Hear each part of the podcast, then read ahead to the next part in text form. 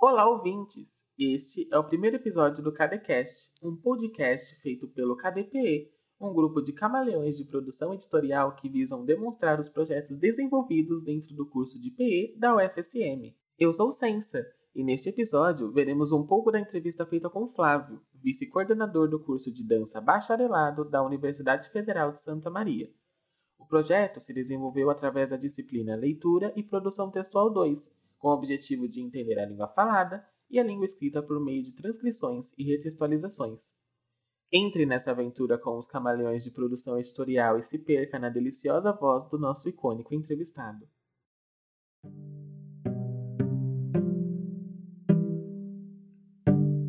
Como surgiu e como foi elaborado o curso de dança na UFSM? Bem, é...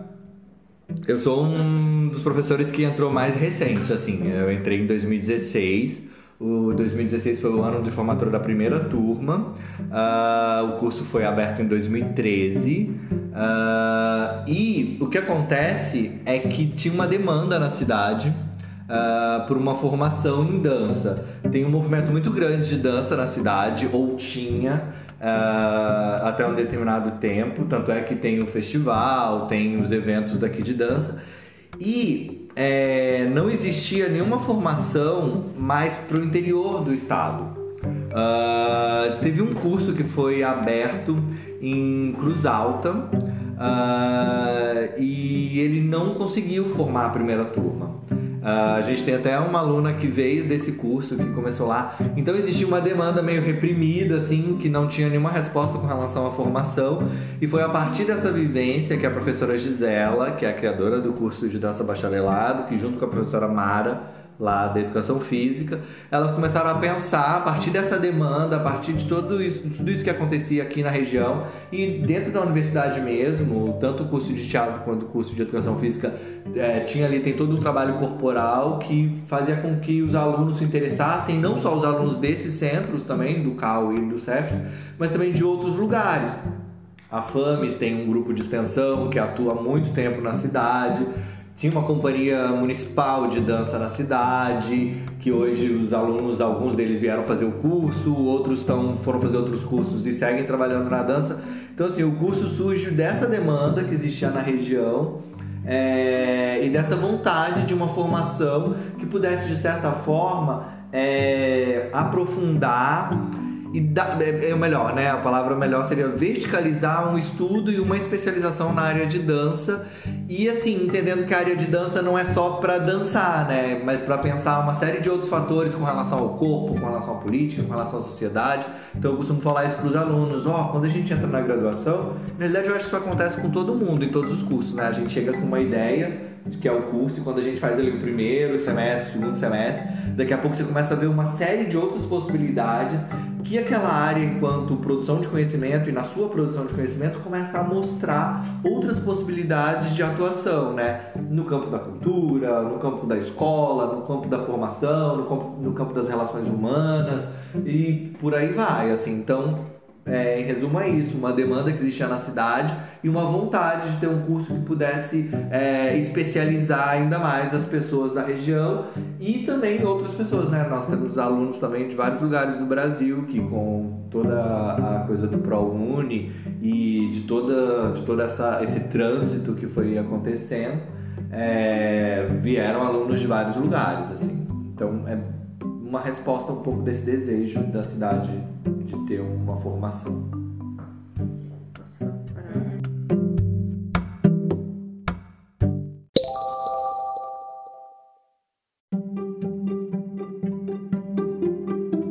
Uh, como foi pensada a construção da grade horária do curso?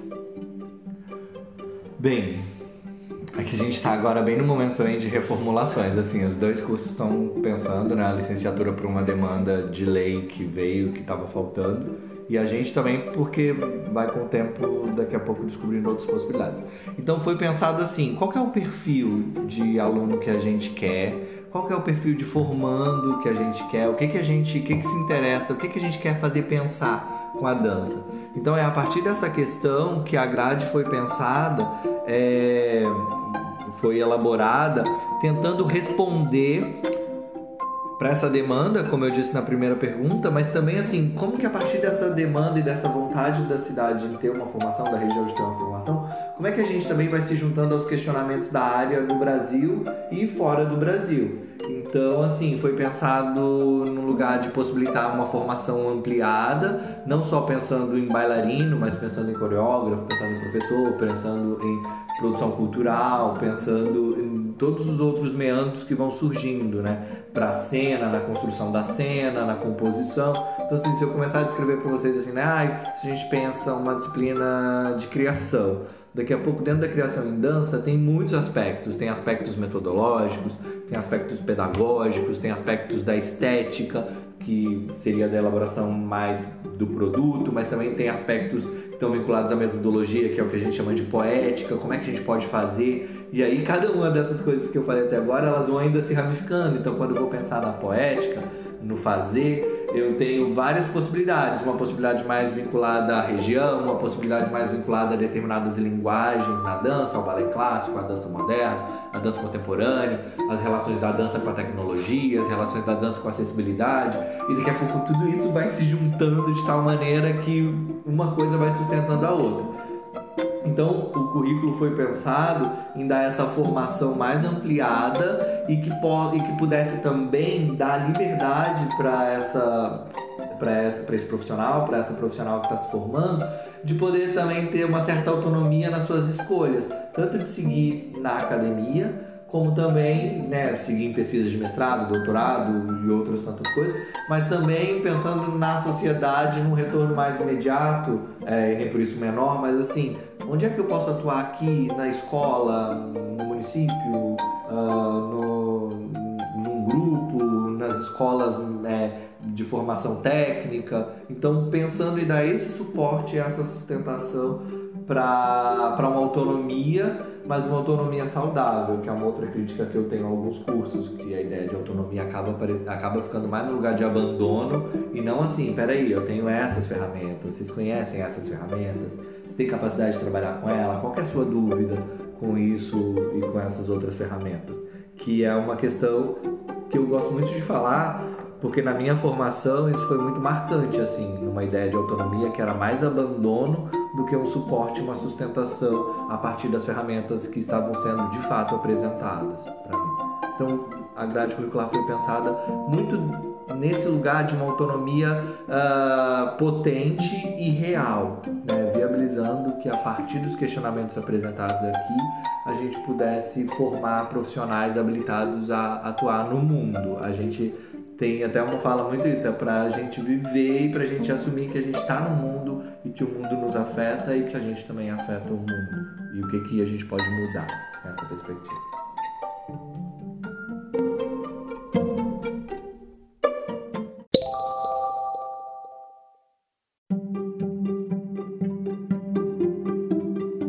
Houve algum problema na implementação de alguma matéria?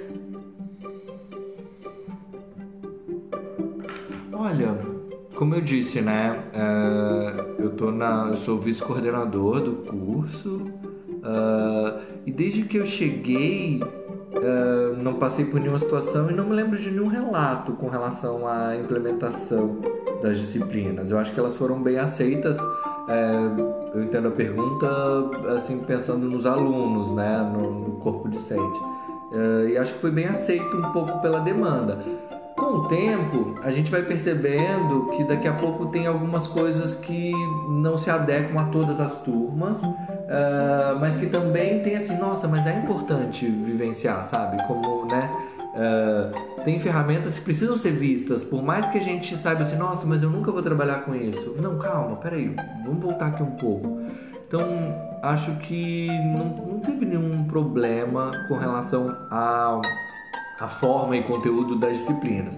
Acho que a gente teve mais dificuldade com o que eu dizia para vocês quando a gente estava subindo, com relação ao espaço. A gente teve mais dificuldade com relação à infraestrutura, porque tem algumas especificidades é, do espaço e da infraestrutura que a gente precisa e que às vezes as pessoas não entendem. E aí tem mais a ver com uma burocracia e infraestrutura que também a universidade é, enfrenta na hora de lidar com as particularidades, né? Por exemplo, vocês falavam do chão, esse chão aqui é um chão inadequado para dança, para a sala de aula da dança, entende? É, a pena tá. Dá pra gente depois descer pra vocês verem uma das salas lá embaixo, que é um dos laboratórios que a gente usa uh, mas que também não é o adequado. Então, assim, a gente teve que adaptar um pouco algumas disciplinas, é, considerando que quando as colegas chegaram em 2013, a gente não tinha esse prédio. Uh, esse prédio foi, foi conseguido, ele só foi começar a ser construído depois. E aí a gente tinha que dar aula num lugar com chão frio, com aparelho de som muito adequado, no frio, né? Que é uma outra situação pra gente, a gente não tem ar-condicionado aqui no prédio. Então agora no frio para 8 horas da manhã é super difícil. Então a gente precisou fazer alguma adequação mais vinculada à infraestrutura do que ao conteúdo e à forma que o currículo estava sendo proposto. Não sei se, se é, é por aí assim.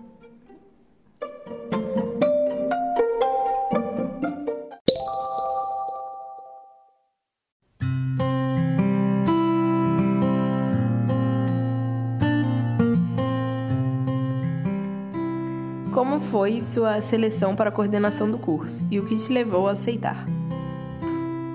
Uh, a gente tem, como a gente é um curso novo, a gente, quando chegaram aqui, né, eu nem estava aqui ainda, pensaram assim, ah, como a gente está começando e por hora a gente é um grupo pequeno, nós somos seis professores é, e a nossa entrada é de 15 alunos por ano, a gente não tem entrada no meio do ano. Então é um curso pequeno, assim, mas essa também é a nossa dinâmica. Ter uma sala com 30 alunos pra gente é inviável, assim, muito complicado. E daí, para esse primeiro momento, assim, houve uma, um, uma combinação de que teríamos um rodízio, então que todo mundo passaria pela coordenação, um pouco para ter experiência e para ver o que, que a gente aprendeu com o outro, o que, que a gente deixou de fazer, entender como que cada um também dá a sua tônica para coordenação. E, e aí nesse rodízio, assim, daqui a pouco vai despontando. Ah, tem alguém que tem mais trato para isso, alguém que tem mais trato para uma outra dinâmica. Então, assim, a gente ainda está nesse primeiro rodízio, assim, numa tentativa de fazer todo mundo passar pela coordenação uh, ah, para experimentar e para daqui a pouco a gente entender essas, essas diferenças de olhar mesmo para a dinâmica do curso. Né? A gente tem um PPC que não é não, quando muda a coordenação, não muda o projeto político pedagógico, né? Então, assim, a gente tem também uma, uma moldura na qual a gente tem que, que seguir. Para fazer uma mudança, a gente precisa de mais tempo. E quando a gente agora está discutindo essa reformulação, por exemplo, está todo mundo trabalhando com, em conjunto. Como nós somos um grupo pequeno, nós somos um colegiado, os seis professores também são do colegiado, os, três, os seis professores são também do NDE. Então a gente está sempre muito junto e a gente tem um diálogo bem aberto e bem franco com todo mundo. Então a gente ainda está vivendo esse momento mais tranquilo de que todo mundo pode experimentar um pouco essa vivência na coordenação e a gente fazendo uma autoavaliação e uma autocrítica também para ver o que, que a gente precisa restabelecer, o que, que a gente precisa reorganizar. É, um pouco a gente ainda está nessa dinâmica. Então, assim, eu gosto, eu acho bacana. Eu sou o próximo coordenador na ordem, né? Então a gente foi fazendo essa ordem de é, coordenador e vice, e sempre o vice vai ser o próximo. A partir de novembro eu sou o coordenador. Mas como a gente não tem departamento, é, nesse período de dois anos, eu trabalhei muito próximo da Silvia também na coordenação. Então a gente tem feito uma coordenação bem dupla, assim uh, porque a gente entrou no prédio e a gente precisaria, nessa função de não ter departamento, também cuidar do prédio. Então a gente fica fazendo essa dobradinha. A hora ela está mais na coordenação, eu estou mais no departamento, e a hora ela está mais no departamento, eu estou mais na coordenação. Mas sempre pensando junto e no coletivo. A gente não decide também nada só nós dois, assim. Sempre que tem alguma decisão, a gente convoca o coletivo, seja em reuniões é, extraordinárias ou em reuniões até é, mais urgentes, assim, tipo, gente, ó, respondam o que vocês acham sobre isso aqui no grupo do WhatsApp para poder. Mas sempre pensando no coletivo e pensando que a gente, tipo, a gente só representa esse coletivo, né? Então a gente não delibera sozinho sobre as coisas.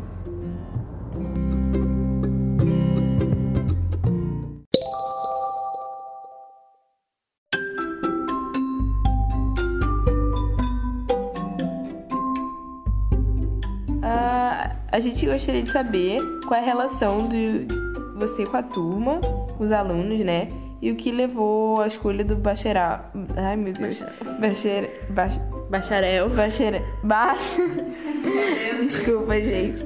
Bacharel ou licenciatura?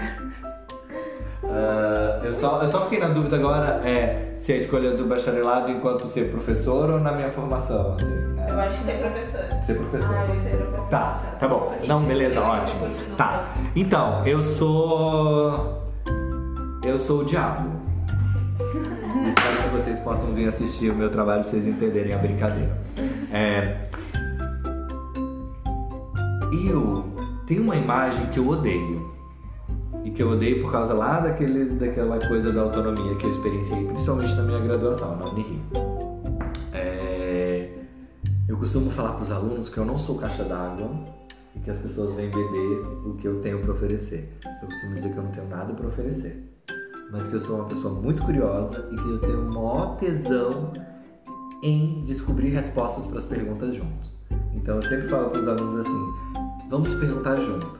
Quando eu cheguei aqui, tinha um aluno que se formou no ano passado que ele dizia assim: Ai, você me deixa mais confuso. Eu te faço pergunta e você responde com pergunta. Eu falei assim: Que ótimo.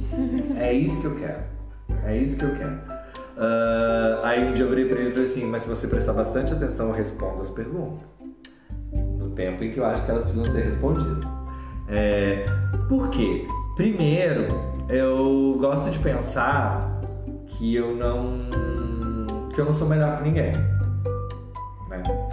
Uh, cada um seguir um caminho e cada um tem uma história para contar. Então, assim, por que, que a minha história é mais importante que a de vocês? Por que, que a minha história tem que prevalecer sobre a de vocês? Então, assim, é, eu acredito que junto a gente pode transformar as coisas. E estar aqui também para mim é uma formação, uma formação constante. Então, eu estou sempre me transformando com relação às disciplinas, sempre mudando, sempre tentando fazer diferente, porque se para que eu também não perca a minha gana e a minha vontade de estar na sala de aula. Então eu preciso estar todo semestre ali me transformando, mudando alguma coisa no plano, no cronograma, no objetivo, mas sendo de certa forma margeado pela, uh, pelo plano pedagógico que eu tenho, pela ementa que eu tenho que cumprir. Então, é, na relação com os alunos, eu tento ser bem próximo. E às vezes sou criticado até por isso, não pelos alunos, mas mais até por alguns colegas que acham que eu dou muita liberdade. Eu fico pensando assim, nossa, mas eu preciso dessa liberdade, porque quando, quando eu viro no giraia, quando eu fico louca, quando eu fico puto da cara, eu brigo. Eu brigo. Mas aí eu já tentei, de certa forma, construir uma relação que eu me sinto muito à vontade para daqui a pouco, se precisar chamar atenção, eu vou chamar atenção e vou dar alguma indicação. Sempre respeitando as pessoas e tendo cuidado de não ofender ninguém, mas assim, é do junto, sabe? Eu não faço a disciplina sozinho. As pessoas não podem vir aqui para achar que eu vou dar o conteúdo da disciplina. E eu costumo dizer assim, gente, eu já tenho isso mas eu quero que a gente possa pensar junto a temática. Se é dança do norte, se é dança do nordeste, se é boi, se é congado, se é maracatu, se é dança dos orixás, se é CTG, enfim, se é capoeira. Então, assim, é pra gente fazer junto e é pra gente entender junto como é que isso pode ser transformado e principalmente que papel isso vai ter na formação de cada um de vocês, na formação de cada um que está naquela sala de aula. Então, assim, para mim faz total diferença quando as pessoas se envolvem e eu fico super preocupado quando tem alguém que não junta, que não tá junto, que tem resistência. É, e é engraçado, assim, que eu não tenho problema com alguém que tenha resistência.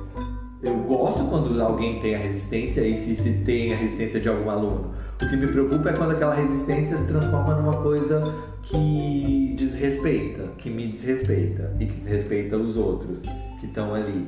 Então, assim, tem algumas dinâmicas de sala de aula que que eu vou no junto. Não, gente, ó, tô aqui, tem um problema aqui com a Giovana, vamos, vamos sentar com todo mundo. O que que tá acontecendo? Qual que é o seu problema? O que, que, que, que é? Qual que é a sua questão? O que, que você não entendeu? Então, assim, peraí, a dúvida que ela vai me apresentar pode ser a dúvida que vocês também têm. Só que de outra maneira. Então, assim, só que eu fico pé da vida quando eu tô focando numa pessoa que tem uma dúvida e daqui a pouco a turma tá meio que tipo, ah, é problema dela. Não, não é problema dela. A gente está compartilhando uma experiência. Então trabalha em roda, senta no chão, a gente vai junto pro chão, a gente trabalha junto.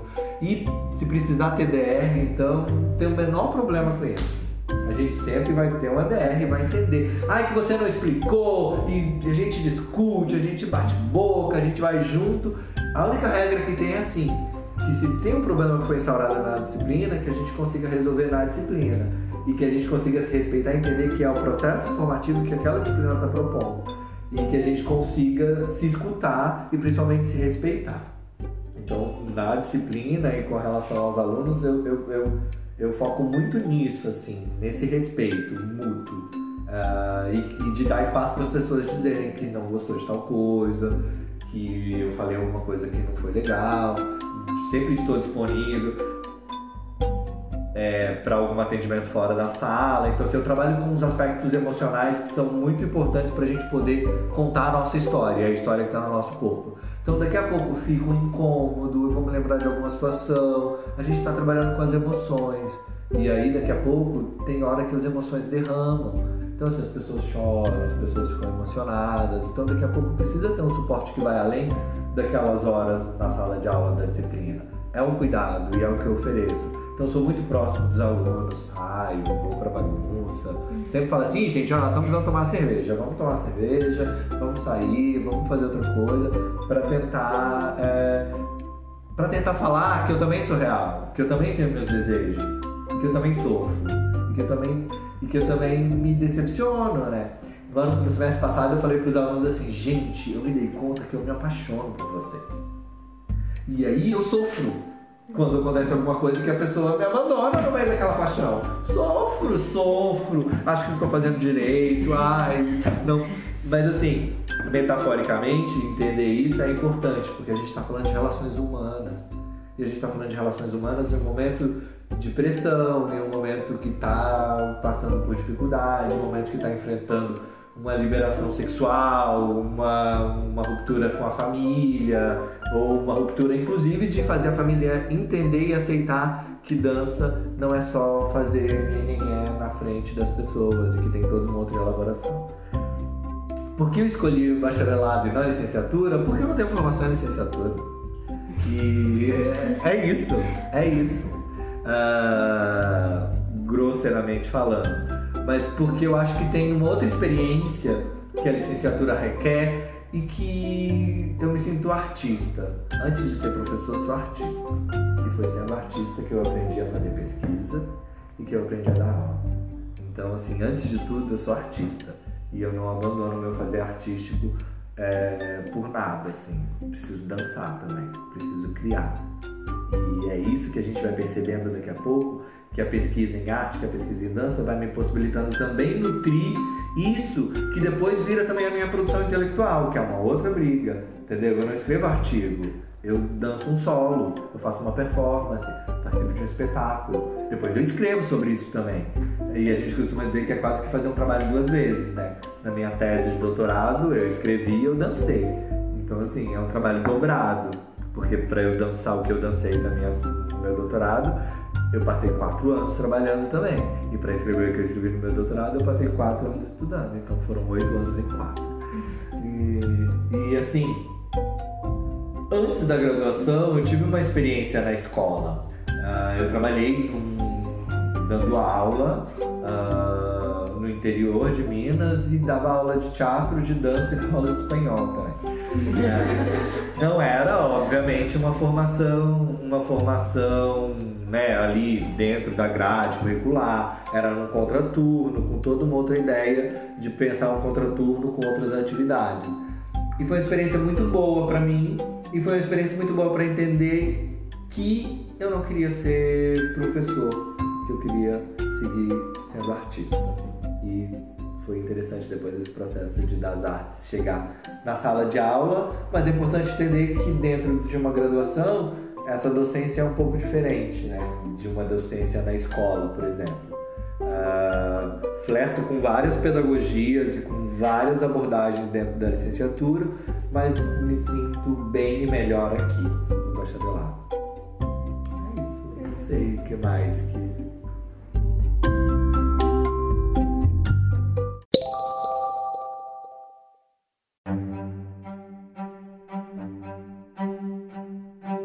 são as necessidades atuais do curso de dança e se estão no projetos futuros. Não. Os futuros. Tá. Os projetos futuros. E se estão em projetos futuros de modificar ou complementar. Entendo mais uma pergunta na estrutura ou no, no currículo também, assim, ou as duas coisas? Eu acho que seria Tá. Ahn, então, acho que a primeira coisa que a gente tem aqui é o seguinte: como a gente veio para o prédio ainda em obra, por falta de espaço, por falta de um espaço adequado, e boa parte da obra já estava pronta, a gente também entrou sabendo que a gente ia encontrar aqui uma série de coisas que não estavam prontas, mas que de certa forma a gente podia ir tentando resolver ao mesmo tempo. Então, em termos de infraestrutura, por exemplo, nós temos essa situação da, da climatização das salas, que não está adequada. Além de tudo, toda essa área aqui da universidade era um alagado, né? Todo Camubi era um alagado, mas essa área especificamente era uma área de produção de arroz. Então, assim, nas salas do térreo, é são, as salas são muito úmidas. Muito úmidas. A gente chega às vezes para dar aula de manhã e parece que está entrando numa sauna a vapor, assim, fria, no frio, e no calor, um mormaço bem úmido.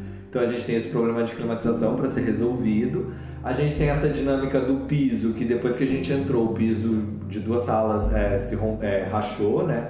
A gente também tá meio assim, nossa, daqui a pouco vai rachar, vai estragar tudo, então tentando entender essas dinâmicas. Mas ao mesmo tempo a gente tem um prédio com 10 salas práticas, com três andares, a gente não tem um corpo discente muito grande. Então a gente tem toda uma outra dinâmica assim, poxa, é bacana, a gente agora o que a gente precisa é conseguir de fato se mudar para cá, né? A, a secretaria da coordenação não fica aqui, mas agora está vindo toda uma reestruturação administrativa, então a secretaria da coordenação não vai vir para cá, mas a coordenação vai. Então tem algumas coisas mais assim é, de tecnologias, né? O Wi-Fi, a internet, telefone, a limpeza do prédio que está acontecendo agora melhor, mas no ano passado ainda não tinha uma limpeza constante. A, gen- a nossa aula, as nossas salas de aula não tem cadeiras, não tem classe, não tem mesa, a gente tem um aparelho de som. E é engraçado porque as pessoas não entendem isso. E dentro da nossa sala de aula a gente não entra de calçado. Porque a gente se esfrega no chão, a gente rola no chão, a gente deita, a gente beija o chão, a gente. Né, é, pra ser bem bem explícita, né? Então, assim, a gente tem toda uma outra relação com o chão e é importante que tenha uma boa limpeza. Também não pode usar produtos inadequados, porque a gente no calor agora tá frio, mas no calor a gente vem com roupas mais curtas, então a gente ao encostar no chão, no ano passado a gente teve uma situação de uma crise alérgica de um aluno. Então tem algumas adequações assim que são mais é, sérias e que precisam ser cuidadas, né? Ah, por outro lado, a gente tem essa dinâmica de estar mais afastado do miolo da universidade, então a gente não consegue trazer muita gente para ver as nossas coisas que acontecem aqui. A gente não consegue ter um público para os nossos espetáculos quando tem. É, Então tem toda uma dinâmica de daqui a pouco conseguir ocupar esse espaço para as pessoas virem, conhecer, então com alguma coisa permanente, com cursos abertos, tanto para a comunidade externa quanto para a própria comunidade acadêmica. Então ainda tem toda uma coisa para a gente aprender, entender melhor como é que a gente pode usar esse espaço.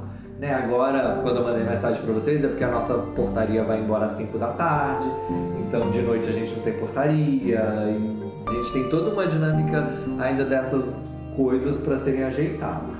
Termos de currículo, a gente tem uma experiência já de quase sete anos de curso, né? A gente está indo para a quarta turma, que se forma esse ano. Ah, então, assim, a gente já tem algumas coisas elaboradas, pensadas, algumas coisas que a gente acha para repensar, para questionar, para compartilhar com tanto com o corpo docente quanto com o corpo discente, de quais são os desejos de estar aqui também. Então tem todo um entendimento outro, como eu disse lá atrás, de o que é um curso de dança, de a própria comunidade de Santa Maria entender o que é ter um curso de dança na universidade, numa universidade pública, e também a própria universidade acadêmica, entender o que que esse curso pode também oferecer aqui para dentro e para fora, como é que a gente pode se derramar não só aqui no prédio, mas pelo campus e para fora do campus. Então tem algumas reformulações que certamente vêm agora nessa conversa de reestruturação do currículo para pensar também essa ampliação da carga horária, das dinâmicas dos alunos, pensando nesse lugar da autonomia que eu já falei, sabe? Como é que a gente também daqui a pouco não cerceia a liberdade. Tem uma coisa que eu gosto de falar muito né, não é para me aparecer não, mas uma coisa que para mim é muito importante é assim, como é que a gente ao ter uma estrutura e ao ter um prédio, uma infraestrutura, a gente consegue fazer isso aqui acontecer sem matar o desejo de quem vem para cá. Então acho que é muito importante que a gente não perca o desejo e tem muita gente que vem fazer esse curso porque sonha em dançar, porque sonha em seguir dançando, no caso. Então assim, como é que a gente faz as pessoas entenderem que é a partir do sonho que a gente constrói um monte de outras possibilidades e de caminhos e a gente constrói caminhos para realizar o sonho. Eu sou bem romântica nesse sentido. Eu só tô aqui porque eu sonhei, assim. É, eu sonhei um dia em estudar teatro, eu estudei, sonhei um dia em estar na universidade, fazer mestrado, fazer doutorado, e eu acho que é possível transformar sonho em realidade. E por mais piegas possa parecer, e eu gosto de ser piega, bem brega, assim, é, bem Brasil mesmo, que é assim, a gente não pode matar o sonho. Então, para mim, enquanto professor, enquanto membro da coordenação do curso, o importante é fazer essa infraestrutura e a estrutura curricular possibilitar que esses sonhos não morram, mas que eles frutifiquem mais e mais.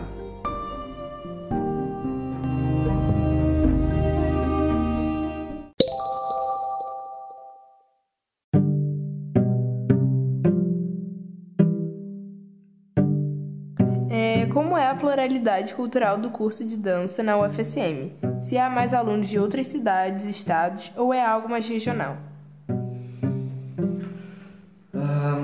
Eu acho que é bem misturado. Eu acho, eu vejo que é bem misturado. Tem uma coisa, quando eu estava me preparando para o concurso, que eu tinha um amigo aqui que fazia o curso de teatro, e aí ele me colocou em contato com um aluno aqui do curso que era do interior da Bahia. É, e aí a gente ficou conversando muito, é além de ter sido meu aluno, ele é um amigo assim até hoje, e hoje ele é professor de Pelotas é, também lá da dança afro Pelotas, e ele dizia para mim assim, Flávio, tem uma coisa aqui que é muito curiosa, porque tem muita gente do CTG, e o CTG é uma escola de dança. E um dos pontos, falar dois pontos do concurso que eu desconhecia de ver, só conhecia de ler, de ver algum vídeo outro, era um sobre o CTG e um sobre o MTG. E daí a gente conversou um pouco e tal, e ele me falou assim: então tem muita gente que se formou e que gosta de dançar porque dança há anos no CTG. Um pouco ele estava me contando que assim como lá no Sudeste, de onde eu venho, é, tem um monte de gente que vai para as escolas de balé, de dança, é, antes da graduação, né, escolas técnicas ou não, é, que fazem ali anos de balé clássico, anos de dança contemporânea, anos de dança moderna ou anos de qualquer outra dança. É, e daqui a pouco isso é o corpo que essa pessoa traz. Então o que ele estava me avisando é assim, tem um corpo que vem do CTG que é tão interessante quanto esse corpo que vem de outras escolas, de outras linguagens de dança. Então tem uma formação e a gente tem alguns alunos é, que vêm dessa história e é muito interessante também é, ver como a gente tem alunos da cidade da região que odeiam CTG. E uma das disciplinas da temática da disciplina que eu dou de dança do Brasil, é, uma delas, são quatro disciplinas, uma delas o enfoque é no CTG. E eu faço questão de dar disciplina porque eu não sei nada de CTG, mas eu trabalho com uma perspectiva de pesquisa de campo. E aí é muito interessante que mesmo as pessoas que têm uma questão e que não se aproximam nada nada do CTG, daqui a pouco tem uma história para contar. Então eu gosto de pensar que o afeto não é só pela empatia, mas é também pela rejeição. Quando eu rejeito uma coisa, eu tenho afeto pela coisa. Né? Então a gente redimensiona um pouco o lugar do afeto como se afeto fosse só, ai, eu tenho afeto por você. Não, eu te odeio e eu tenho afeto por você, né? Eu tenho raiva de você e isso é um afeto, você me afeta. E aí daqui a pouco tem um monte de histórias para contar sobre essas figuras. Então a gente tem alunos que vêm de uma história no CTG, a gente tem alunos de, de história de alunos que vêm de dança da dança clássica, história de aluno que nunca entraram na escola, a gente tem aluno que veio dançar e que ficava vendo é, vídeo no YouTube e é essa a escola das pessoas, entendeu? E, e por que não, né, também. Então, assim, tem tudo um, tem uma pluralidade imensa, tem uma, uma diversidade enorme, assim, esses corpos se encontram e aí daqui a pouco tem um encontro que acontece ali, esse encontro vai ser por vezes na aproximação, mas também vai ser no lugar da rejeição, e é muito curioso poder lidar com isso. E, e é muito curioso poder redimensionar a formação no sentido mais ampliado entender que eu também estou em formação. Então que eu também tenho, vou me transformando ao longo desses quatro anos que eu estou aqui, por exemplo. Então tem coisas que eu já vejo completamente diferente quando eu cheguei. Então assim, tem uma pluralidade imensa e eu acho que isso é muito importante. É, com toda essa situação política que a gente está tendo que lidar agora, toda essa, sem entrar em, em qualquer posicionamento específico, eu acho, eu escutei numa reunião que teve aí, é, que a gente precisava esquecer as nossas, as nossas diferenças. E eu acho que o caminho é justamente o oposto disso. A gente tem que assumir as nossas diferenças. A gente tem que reconhecer que vocês são diferentes de mim, cada um de vocês, cada um de vocês é diferente uns dos outros e umas das outras. E é nesse lugar que a gente comunga. É aí que a gente, é aí que a gente cria outra coisa. E não na ideia de que a gente tem que daqui a pouco botar todo mundo no mesmo nível, fazer um nivelamento e aí a gente vai partir do igual. Não, a gente nunca vai partir do igual. A gente tem que partir do diferente. É isso que faz a gente se encontrar e se transformar, né? Então, assim, essa pluralidade enriquece um tanto o curso, enriquece um tanto a maneira como as disciplinas são dadas, são abordadas e a maneira como as disciplinas vão se reinventando ao longo de cada semestre. Assim. Nesses quatro anos que eu tô aqui, eu nunca dei uma disciplina igual a outra. E não que eu não esteja dando as disciplinas ou conteúdo que elas me pedem, mas é, a cada ano é preciso ter abertura, e eu acho que esse é um dos maiores desafios, assim, para perceber que aquela turma é diferente da outra. E que tem uma coisa que eu preciso apontar ali que vai ser muito mais para cá do que para lá. E é preciso ter esse cuidado. Né? E eu acho que isso é uma coisa para a gente pensar na formação de modo geral, independente da área. Porque a gente tem muito mais a ganhar do que achar que a gente está perdendo se a gente reconhece essas diferenças.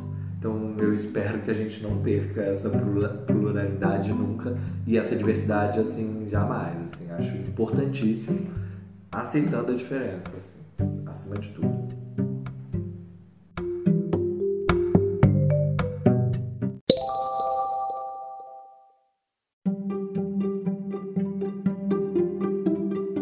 Conte um pouco qual a diferença do curso de dança bacharelado e licenciatura.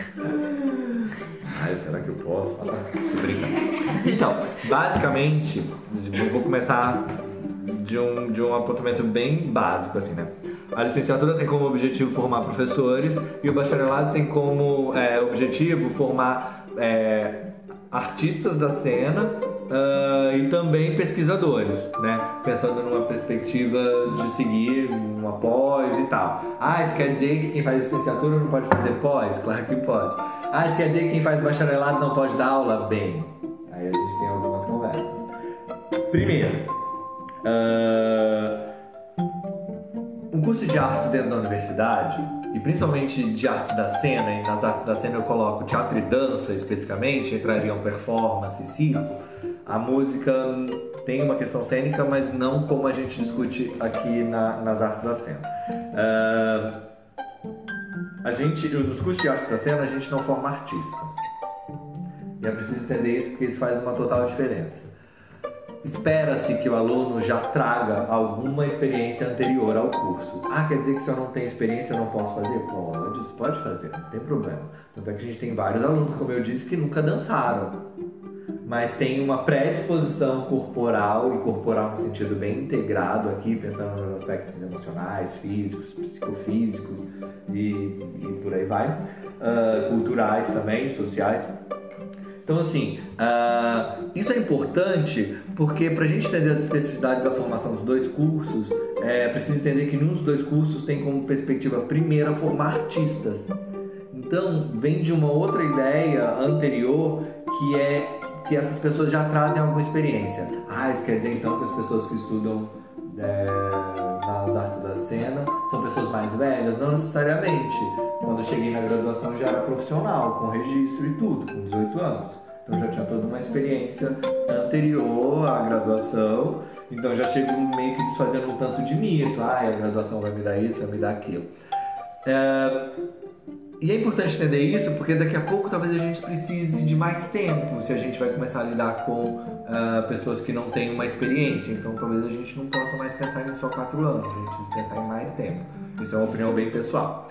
Então, assim, no bacharelado, na licenciatura, o foco é nessa formação de professores, mas considerando principalmente as questões de legislação e pensando numa relação muito direta com a escola com as escolas de formação básica, fundamental e média. Então, pensando nessas, eu acho que até a nomenclatura não é mais, não existe mais a nomenclatura básica. Então, não tenho tanto domínio uh, dessa, dessas nomenclaturas. Mas tem toda uma é, prerrogativa e uma preocupação de pensar nessa formação desse professor que vai lidar diretamente com a sala de aula né, uh, seguindo as leis. Uma das questões da reformulação que a licenciatura está fazendo no currículo, em separado da gente, assim, é porque eles têm que dar uma resposta para a legislação com relação aos tópicos transversais, que precisam constar agora na, na, no currículo deles. Nós não temos essa obrigatoriedade no bacharelado de ter esses tópicos. É bom que a gente pense neles, que daqui a pouco vem outras discussões. Se a gente está pensando numa atuação, numa atuação sociocultural, é importante também que os nossos alunos tenham passado por alguma formação, por alguma questão que fale sobre as questões de meio ambiente, de intra e interculturalidade, nas questões afro, nas questões indígenas e nas outras questões todas que vão cerceando essas questões sociais dos tópicos. Eles estão previstos no nosso currículo, mas não com obrigatoriedade, né? Então a licenciatura se preocupa muito com essa formação para a escola e no bacharelado a gente está preocupado em entender como que o processo de criação ele fomenta essa formação do sujeito e do cidadão. Então a gente está pensando também como é que a nossa arte e como é que esse fazer artístico pode influenciar política, social e economicamente na sociedade. Então a gente está pensando em formar essa figura tem um nome bem tosco assim, eu vou usar a palavra tosco mesmo, vocês podem colocar se vocês querem ou não, é, que chama agitador cultural. Eu acho uma palavra super complicada, porque assim, o que é um agitador cultural? Eu penso numa pessoa que sai só agitando. Ah! Mas é assim, essa figura que na realidade está preocupada com toda uma articulação, né? Toda uma articulação de todos os meandros e de todos os aspectos da sociedade. Então pensando economia, pensando política e pensando o social. E quando a gente pensa em arte, quando a gente volta na história, na história das artes na humanidade, na, na história das artes enquanto é, uh, essa ferramentalização e essa institucionalização da arte, é preciso entender que a arte vai estar muito vinculada a questões políticas e a questões sociais porque diz respeito a, a, uma questão que ainda é discutida por um autor até é, francês, que é uma questão relacional, onde todos esses aspectos vão estar envolvidos e amalgamados, né? É para a gente pensar como é que a gente se relaciona com o mundo e como é que a gente se coloca no mundo, como é que a gente se posiciona com o mundo. Então, dentro da formação artística, a gente está pensando nas elaborações dos caminhos e dos meios possíveis para fazer que determinadas questões que em princípio nos aflige enquanto, é, enquanto indivíduo e que daqui a pouco eu tenho capacidade e ferramentas para elaborá-las, para colocá-las para a sociedade, para colocá-las para vocês e daqui a pouco vocês vão compartilhar do questionamento que eu estou colocando é, no âmbito do coletivo. E isso depois a gente entra até em questões mais específicas das discussões sobre performance e política. Mas assim, tentando entender melhor os papéis do curso, dos cursos, a licenciatura tem esse foco voltado para a educação, né? enquanto que o bacharelado tem esse foco voltado para uma questão relacional, onde política, sociedade e economia se articulam e o meio para que elas se articulem é dentro da ideia de cultura, que a sociedade está inserida, e mais especificamente numa elaboração artística pensando nas questões simbólicas, nas efabulações e em como que a partir do, de, de uma efabulação, de contar uma história, de simbolizar determinada história, eu consigo fazer com que cada uma e cada um de vocês pense sobre tais coisas.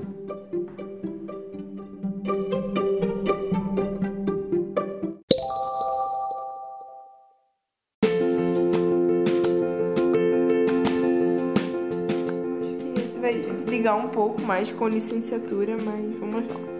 É, desmistifique o curso da- de dança partindo do comentário popular.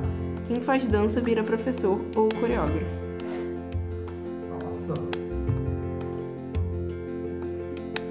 Silêncio. De onde vocês tiraram esse jargão aí, ó? Onde vocês foram catar esse jargão aí, ó? Tem outros piores que a gente. A gente escuta cada coisa absurda, gente. Vocês não têm, vocês não têm noção. Mas vocês fazem, vocês fazem alguma outra coisa além de dançar? Ai, mas vocês só dançam. Aí eu costumo falar pra vocês, a gente só dança. Pra essas pessoas a gente diz que sim, a gente só dança. É melhor, gente, é melhor. É é melhor assim, é melhor. Eu gosto, eu costumo brincar assim, eu gosto de ir no pejorativo. Mas no pejorativo, é, a gente só dança mesmo. É meio cá, vem cá. Pelo menos a gente sorri, a gente fica feliz, a gente é feliz, a gente dança e é feliz. Então, ah, eu acho que a gente volta lá no começo, naqueles lugares onde a gente precisa ainda desmitificar um tanto de coisa com relação ao que é fazer dança. Ah, enquanto pesquisa, ah, o que é fazer dança numa universidade, por que a gente não consegue entender que as artes, no modo geral, são áreas, é um, é um complexo de muitas áreas, né, as artes, que produz conhecimento. Só que eu acho que a gente também tem alguma responsabilidade, por outro lado, que é quando a gente não mostra para as pessoas como é que o nosso conhecimento se dá e onde é que o nosso conhecimento se dá. E daí eu tenho uma crítica não só para os cursos de artes, mas eu tenho uma crítica para a universidade. E é isso que a gente está vendo agora, com esses ataques que vêm de lugares inesperados. A universidade se calçou num pedestal, né? E, e os muros que em princípio deveriam nos proteger para poder viabilizar que a gente fizesse o negócio e mostrasse para o mundo, fizesse, né, elaborasse o nosso conhecimento, a gente foi cada vez mais reforçando e aumentando e enrijecendo esses muros e daqui a pouco a gente se fechou aqui dentro. né? Então eu acho que a gente tem responsabilidade, isso não quer dizer que esteja dando direito às pessoas a dizerem, acho que talvez seja a hora da gente se derramar e a gente bater lá no vizinho e dizer assim, ô, vem cá, aqui ó, escrevi esse texto aqui, publiquei tal coisa, tô dançando em tal lugar, tô produzindo tal você já viu?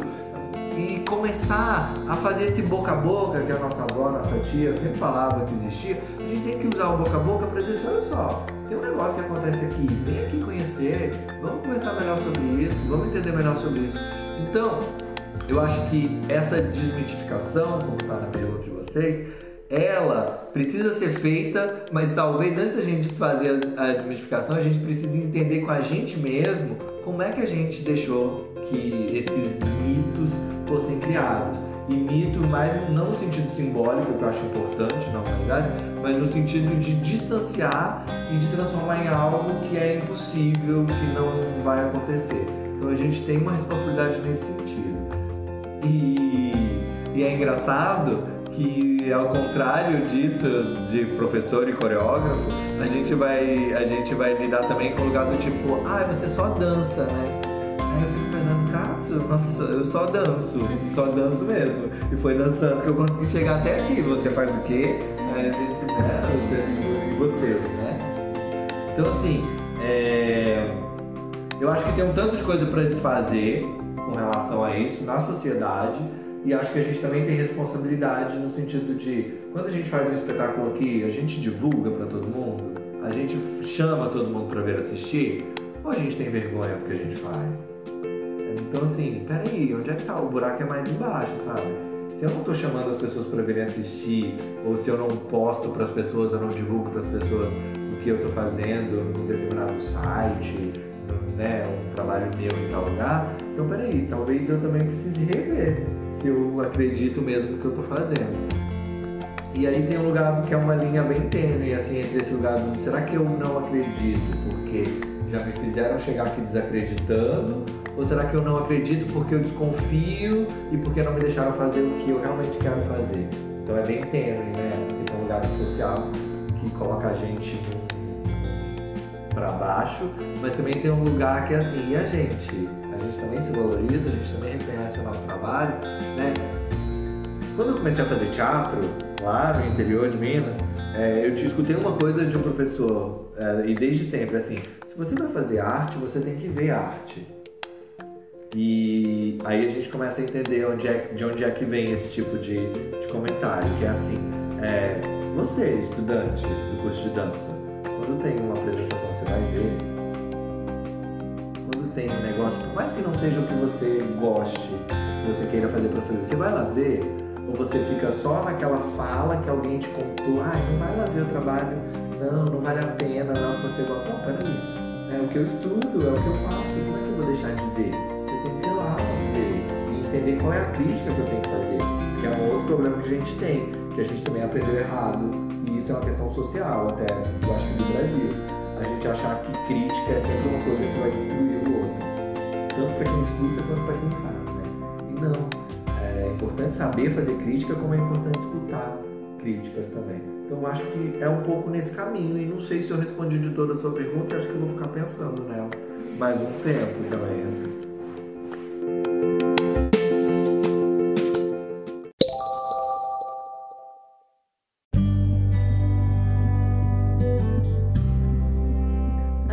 então, quais são as áreas que alguém formado em dança pode atuar? Acho que eu já respondi de certa forma nas outras, mas assim, é. Pra tentar sintetizar um pouco o que tá ali no que eu já falei, eu acho que a gente tem que atuar naquilo que a gente gosta. Né? Eu sou a minha mestra, a minha professora, quem me ensinou a fazer pesquisa em arte, ela fala uma coisa que para mim eu trago até hoje comigo, assim, sempre vou levar comigo, sempre divido com os alunos. Sou muito grato a ela e sempre falo isso com ela também, que é assim, não ensine nada pelo qual você não é apaixonado. E, e eu acho que é importante a gente pensar nisso. Isso não quer dizer que depois eu não possa mudar, não possa mudar os modos de fazer, mas para eu ensinar um negócio, para eu fazer um negócio, para eu querer e aí pensando nas artes e pensando na arte da cena e pensando na dança, eu preciso fazer vocês sentirem alguma coisa. Eu só posso fazer vocês sentirem alguma coisa se eu realmente, se aquilo faz sentido e aquilo me toca de alguma maneira. Se eu faço e não sinto nada, eu não posso esperar que vocês se sintam tocados por aquilo. E veja bem, não estou dizendo que vocês têm que sentir isso, estou dizendo que vocês têm que se sentir tocadas e tocados de alguma maneira por aquilo, afetados, lá no que eu disse, né? E afetado pode ser assim, nossa, não estou sentindo nada, tô, fiquei mudo. Não, não estou sentindo nada e fiquei mudo. Não, peraí, então alguma coisa aconteceu, né? Ai, não tenho nada para falar porque me incomodou muito. É muito comum a gente ouvir isso. Ai, não tenho nada para falar porque isso é muito incômodo. Ai, não senti nada, tô extremamente incomodado. tipo, oi? Tá bom. Beleza. Então, assim, uh, eu acredito que a gente pode fazer a diferença se a gente entende que fazer a diferença primeiro começa com a gente. É pra gente. Pra quem que você faz? Eu faço pra mim. Pra quem você dança? Eu danço pra mim. Eu não danço pra você, eu danço pra mim. Eu preciso dançar. Eu tenho uma fala de uma bailarina mineira, que é a Denise Stutz, que ela fala assim: Eu danço porque eu não sei fazer outra coisa. E eu levo isso comigo, assim. E é importante entender que ela dizer isso quer, não é literalmente o que ela está dizendo. Ela é uma puta doutora, ela é uma puta professora, ela é uma puta bailarina, ela é uma puta coreógrafa e é nesse sentido mesmo da força da palavra. Ela é muito boa no que ela faz e ela faz mais um tanto de outras coisas. E aí eu precisei entender um monte assim, por que, que é eu, eu danço eu não sei fazer outra coisa? É porque eu me dedico a isso a ponto de não ter como fazer outra coisa. Eu preciso fazer isso, é uma necessidade, é uma necessidade vital. Então, eu entendo que o bailarino, o artista da dança, ou melhor dizendo, formado, ele pode atuar em diversos, em diversos meios, em diversos lugares. Desde uma empresa privada é, a gente tem aqui, por é, até órgãos públicos, federais, estaduais e etc., municipais. Uh, a gente tem aqui, por exemplo, um laboratório que é com a TO.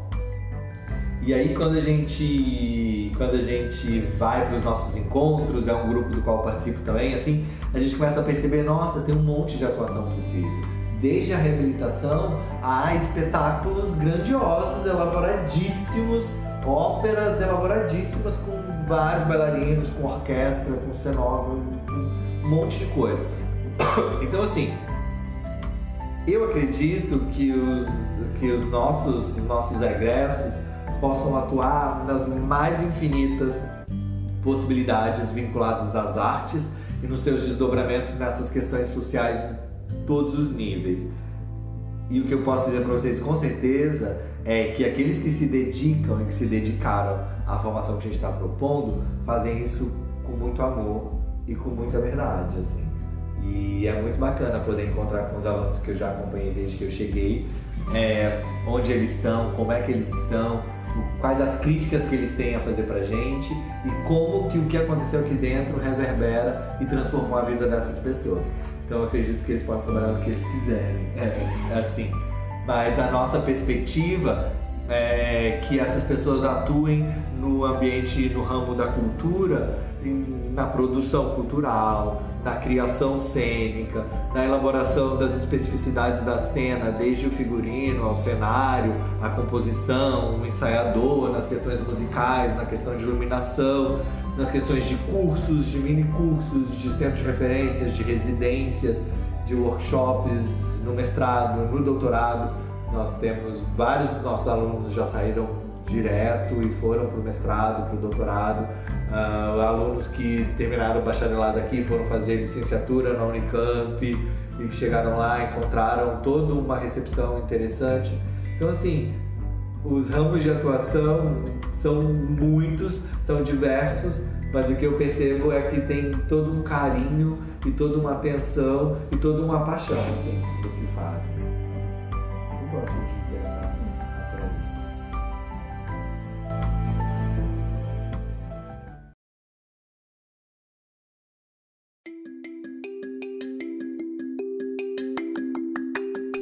E essa foi a nossa entrevista com Flávio, o icônico vice-coordenador e professor do curso de dança bacharelado da UFSM. Esperamos que tenham gostado deste episódio. Não se esqueça de acompanhar as páginas do KDPE para mais conteúdos como este. Até a próxima! KDCast é mais um projeto do KDPE e seus integrantes são Amanda Concolato, Giovanna Sibili, Lucas Braga, Lucas Rezende e Vivian Bacelar.